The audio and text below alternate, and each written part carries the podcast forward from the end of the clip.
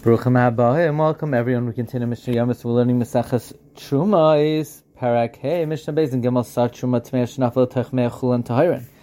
One sa of Truma that's Tamei fell into a hundred sa of Chulan that is Tahar, so it becomes Batal. But usually when a sa of Truma falls into a hundred sa of Chulan, we take out a sa of Truma and we give it to the Kain because we say the sa that you took out is the sa that fell in.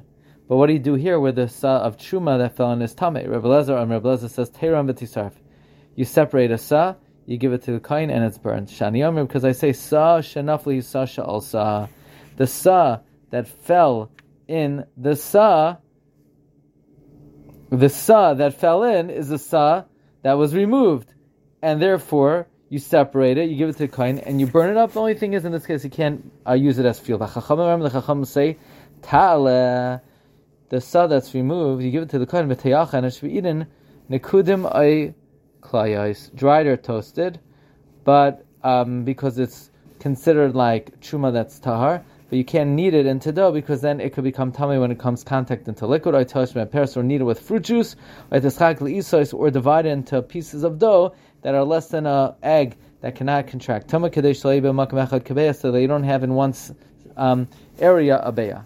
What about next Mishnah? Truma. One sa of tahar truma that fell into a hundred sa of chulin that are tame. Ta'ale v'te'achel.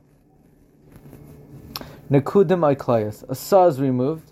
You give it to a kain, and it's eaten dried or toasted. Ay tilaish b'mei peros.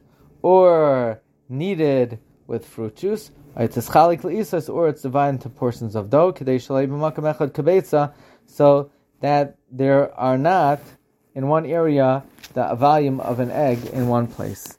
Wishing everyone a wonderful day.